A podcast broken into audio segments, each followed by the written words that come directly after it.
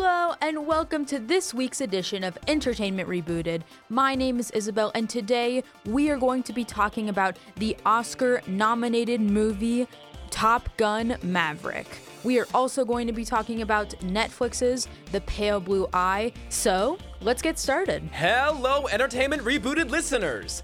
My name is Elek, the one and the only. I am a former member here at the University of Akron's WZIP 88.1 FM, ready to bring more fun to the table. Before I joined the show and returned to the department this semester, I was an on air DJ with my very own morning show and helped make some sweepers with the production team. To summarize what I mean by production, it was the closest thing we have to an advertising department, since WZIP is considered a commercial free station.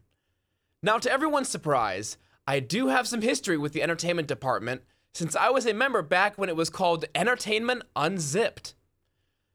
The show was run a little differently, with a different set of rules and a larger amount of what we strictly had to talk about.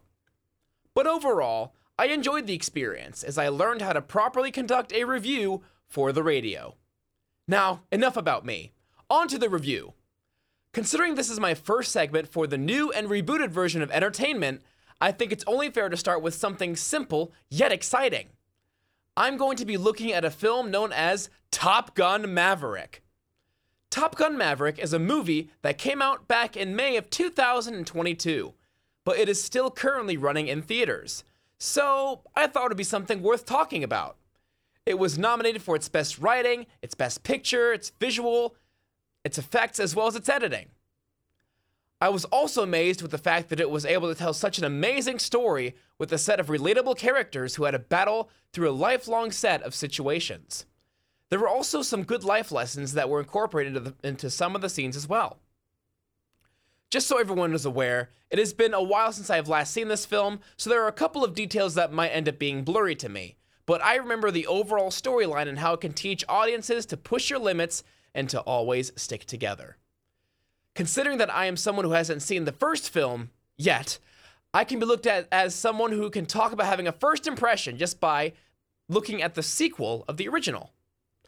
So, to talk further into the storyline, the film revolves around a character by the name Captain Pete Maverick, played by Tom Cruise, who was sent on a mission from Top Gun to train a series of pilots that were selected as the best of their class.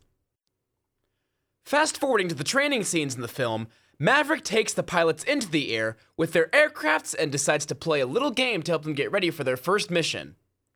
It was as simple as work together to shoot Maverick down. And boy, was he one tough target. The graduated pilots then go on another drill where they had to fly through the valley up on a mountain and shoot down a target with their missiles in under four minutes. After being discharged from leading the training, Maverick proves that with enough speed and focus, the mission can be done within two minutes. Even though the main focus of the story was revolved around a mission that had pilots bombing an enemy base, there was other counterparts of the story that made it more interesting to watch. Maverick's for- former wingman, Goose, had a son named Lieutenant Bradshaw, also known as Rooster. The two of them rival off each other throughout the film as Maverick decides to push Rooster's status back by four years, due to the fact that he was holding constant fear that he would suffer the same fate that his father did after he was killed in a plane crash.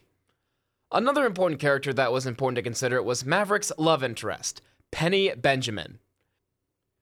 She worked at a local bar that the soldiers would hang out at while also raising a daughter on her own.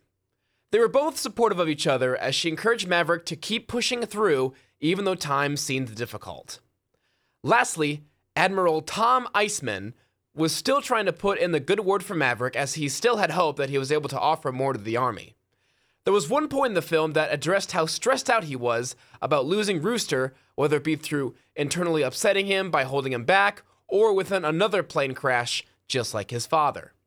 From this moment, Iceman told Maverick that it was time for him to let go. This was one of the many lessons that I was able to take away from this film because it reminds parents and guardians that there is a point where they should let their kids grow up and make their own decisions.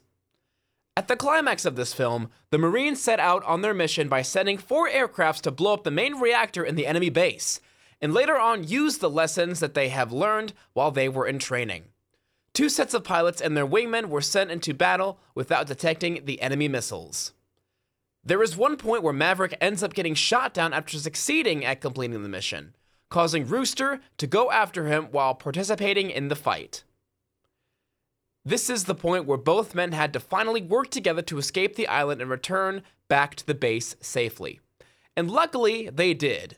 And they were able to end the entire film with a happily ever after the end. Now, to wrap up this entire review, there are some points that I want to talk about freely before we call this a review and a close. So, yes, the story and plot were amazing because of the fact that it revolved around a storyline that took place within the Army and the Marines, but it branched out to a more emotional and relational standpoint to where it was men looking out for one another, and that's what I really liked about the film. The acting was super phenomenal. Tom Cruise did an amazing job, so did every other character that was in that film. I mean, it wasn't too lengthy, but then again, there were some good parts, you know, that kept my attention. Others that, you know, could have dragged on, could have been better, but nothing nothing too picky from that. Now, as for the music that was made in this film, I honestly thought everything was scored so superbly. But there were two songs I wanted to point out really quick. So, as you know, there's this song called I Ain't Worried, written by OneRepublic, that is consistently playing on the radio and didn't realize that it was written for this film until I watched the music video. But it is played during the beach scene while the soldiers are playing both offensive and defensive football at the same time and it still jingles in my head every once in a while, but it's pretty cool. The other one is played towards the end, right before the credits, and it's called "Hold My Hand" by Lady Gaga, and I really can uh, feel the emotion behind that song as well as the plane rides off into the sunset and the credits roll, and it really gives off a good tone to end the film. Alrighty, folks, that will about do it for the review of Top Gun Maverick the movie. Those are some of my thoughts, some of my takeaways, and how I really think the movie turned out overall. It was a great film to watch. I know it's been out for a while, so I don't think I can really give too many spoilers as to what it is because I'm sure the majority of people have seen it already at the point that this review is coming out. But I really would encourage you to watch it if you have yet to see it, along with the first one if you've not seen that yet. But, anyways, I hope you have a great rest of your day. And this is Elek signing off of WZIP Entertainment rebooted. Thank you so much, Elek. We're happy to have you in entertainment. Now, let's switch it over to Netflix's The Pale Blue Eye with Elliott. I just watched the 2022 mystery crime thriller The Pale Blue Eye, directed by Scott Cooper, starring Christian Bale and Harry Melling, and I have quite a few thoughts. I wanted to talk about what I think the movie did well, what it maybe could have improved on, and overall if I think it's worth the 128 minute runtime that it had, as well as if I think you should give it a watch. Before I get started, I did want to say that The Pale Blue Eye focuses on some heavy themes such as alcoholism, murder, suicide, assault, and rape. And while I will do my best to not talk about them, some of these darker aspects are crucial to the plot, specifically the murder and suicide. So if those are triggering to you or you're not in the best headspace, please feel free to skip this segment and listen at a future time on the podcast, or not at all if that's what you need to stay safe. Along with having some darker topics, The Pale Blue Eye is rated R, for as Netflix puts it, some violent content and bloody images, and I wholeheartedly agree with that rating. As well, it's not a horror movie, there are some horror esque and gory scenes, and I will not be going into detail on those scenes here, but if those affect you, you may want to consider skipping this movie. At the end of this podcast, I will be breaking down the plot, which will include spoilers, but the majority of this, including the review, will be spoiler free, and there will be a distinction at the end of the spoiler free section before the spoilers start. The Pale Blue Eye takes place in October of 1830 at the United States Military Academy, and it follows a seasoned detective by the name of Augustus Landor, who is tasked with investigating the death of a cadet by the name of Leroy Fry, who was found hanging from a tree with his heart mysteriously removed from his body. Throughout his investigation, Landor is assisted by a young Edgar Allan Poe, who is also a cadet at the Academy. Despite this movie being about Edgar Allan Poe, it is a completely fictional work. If I had to describe The Pale Blue Eye in one word, that word would be gothic. It was a gothic movie through and through. It had all of the hallmark signs of a good gothic story. It opened up with a quote by Edgar Allan Poe, which goes, The boundaries which divide life from death are at best shadowy and vague. Who shall say where the one ends and where the other begins? And then it immediately cuts into a foggy image of a person hanging from a tree. This captivated me right from the beginning, and I wanted to know who this person was and why this quote was put right at the beginning of the movie. Within the first 10 minutes of the movie, we find out that Leroy Fry may have not hanged himself, but that it may have instead been a murder.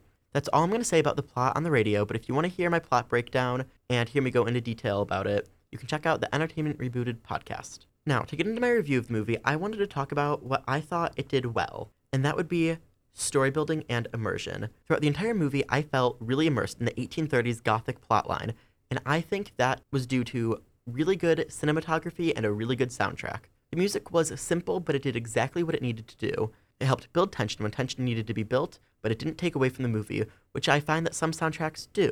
The movie was also shot beautifully. It was a really pleasant viewing experience, cinematography wise. I felt like the filmmaking really fit the setting. There were a lot of crows and ravens, which fit the Edgar Allan Poe theme, and there was also a lot of foggy imagery, which fit the very gothic theme. The Pale Blue Eye really felt like an Edgar Allan Poe work. Like I mentioned, there were ravens, there were some dark family secrets, and it mentioned the occult, as well as a really big reference to The Telltale Heart. The movie has quite a few references to Edgar Allan Poe's work, and if you're familiar with his work, you'll probably be able to pick up on at least five of them. I'm not sure exactly how many there are, as I only know a few of his works, but I think the reference to the Telltale Heart is one of the most obvious ones, but that is also one of his most well known works. Despite the fact that I felt really immersed in the movie and loved the entire filmmaking and atmosphere of the movie, I did find it a little bit long. The movie was over two hours long, and there were some scenes that I just found it hard to pay attention. I don't want to say that I was bored because I did want to know what was going on throughout the entire movie, but there were some scenes that I feel like could have been been cut out. I also feel like the plot and the dialogue was a little bit unbelievable at some points, but I'll give the movie a pass because it was supposed to feel like an Edgar Allan Poe work, and some of the reasons I felt it was unbelievable is because of the occult themes, which would make sense in an Edgar Allan Poe work. Even though I wasn't the biggest fan of some of the dialogue, I feel like the actors did a really good job, and if you've seen Harry Melling, you kind of know what to expect from his portrayal of Poe.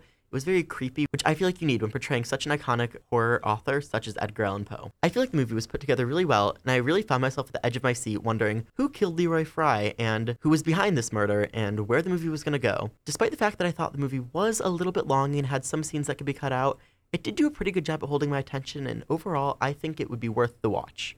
Now that you know my thoughts on The Pale Blue Eye, I wanted to go a little bit more into the plot summary and tell you what happened in case you don't want to watch the movie or you were still a little bit confused. Now, bear with me as there are a lot of different names and it make it a little bit confusing, but I'll try to make this as simple as possible. This section of the podcast will contain spoilers of The Pale Blue Eye. During my review, I was able to avoid many of the heavy and serious topics, but in my plot breakdown of the movie, it would be impossible for me to not talk about them. So, as I said before, if discussions of rape, assault, suicide, and murder are triggering to you, please feel free to skip this part of the podcast. After we see the man hanging in the tree, the film begins with Captain Hitchcock of the Military Academy bringing Augustus Landor onto the case to investigate the death of Leroy Fry. Captain Hitchcock tells Landor that Fry hanged himself, but it is soon discovered that he was actually murdered, and Landor finds a piece of paper folded inside of Fry's hand. Landor doesn't know what the note he found in Fry's hand says as it was torn, but he works with Edgar Allan Poe to investigate this murder, and they end up deciphering that it was a summoning to where the crime scene happened by an unknown person who they suspect to be the killer. Later on, some animals are found killed in the area with their hearts missing. This discovery led Poe and Landor to think that the removal of Fry's heart may have been for a religious ceremony. During their investigation, Landor finds a symbol and he meets with one of his friends, and they connect the symbols and the missing hearts to an occult practice in a book that instructs the reader to perform a ritual to gain immortality. Edgar becomes acquainted with another cadet by the name of Artemis Marquis, who was the son of the Academy physician Daniel Marquis. Edgar then meets Artemis's sister, Lea, who is suffering from an unknown seizure disorder that threatens her life. Edgar learns from some fellow cadets that the Marquis family is involved in some, as they say, non Christian traditions and black magic. At a dinner with the Marquis family, Landor looks inside of Daniel's library and finds a copy of the same book that detailed how to gain immortality using human hearts. At the same time, another cadet, Randolph Bellinger, is discovered dead near the academy with his heart missing. While Landor goes to investigate this murder, Lea takes Edgar into an isolated room and begins the ritual of removing his heart. But right before they actually kill Poe, the detective walks in, saving his life. During this, the barn that Artemis and Lea were working in burns down, killing both of them. The military now thinks that the case is solved and that it was Lea and Artemis who did it, but Poe realizes from the note that was left in Fry's hand that it was actually Landor who killed him. It is then revealed that two years earlier, Fry, Ballinger, and a third cadet raped Landor's daughter and she jumped off of a cliff, killing herself. Landor tells people that she runs away, but Edgar now knows the truth. After this, Landor, overcome with guilt, tells Edgar that he needs to turn him into the authorities using the note that he found and explain everything that happened. Edgar refuses and burns the note so that there's no proof that Landor murdered them. At the end of the film, Landor is seen standing on the same cliff that his daughter leapt from. He lets her hair ribbon, which he's kept on to for both of these years, float away in the wind, and he says, Rest, my love, before the screen fades to black, implying that, overtaken with guilt, he jumped off of the cliff. To break it down even more, Augustus Landor is the one that killed Fry, but Artemis and Lea saw Fry's body hanging there and got their father, who was the physician, to cut his heart out and use it to help cure Lea's seizures. Still wanting vengeance, Landor then kills Bellinger and plans to kill the third cadet, and he removes their hearts to make it look like it was the same person that killed Fry, which was him, but now he's trying to pin it on Augustus and Lea. The two of them burn to death while they're trying to kill Edgar Allan Poe to use his heart in another ritual, so Landor convinces their father that they were the ones that killed Fry and Bellinger. While he was recovering from being in the fire, Edgar Allan Poe pieces together that it wasn't actually Artemis and Lea that killed Fry, but it was Augustus Landor himself because he looks at a note Landor left him and the handwriting on the note he found in Fry's dead hand. Poe confronts Landor with this, and Landor tells him to turn him into the authorities, but Poe has kind of taken him on as a father figure and doesn't want to report him, so Landor, overcome with guilt, kills himself at the end of the film. This movie really has no happy parts to it. The whole thing was sad and it had a kind of melancholic ending to it. That being said, I did really enjoy the movie and it really made me think, and it did really feel like an Edgar Allan Poe work. Thank you so much, Elliott, and thank you, the listener, for tuning in to this week's Entertainment Rebooted. You can check us out on our podcast, Entertainment Rebooted, at Spotify Podcasts, Apple Podcasts, Google Podcasts, Amazon Music and Audible, and Podcast Addict, as well as any other major podcasting platforms. And you can always listen every Sunday at 1 on 88.1. Thanks for listening.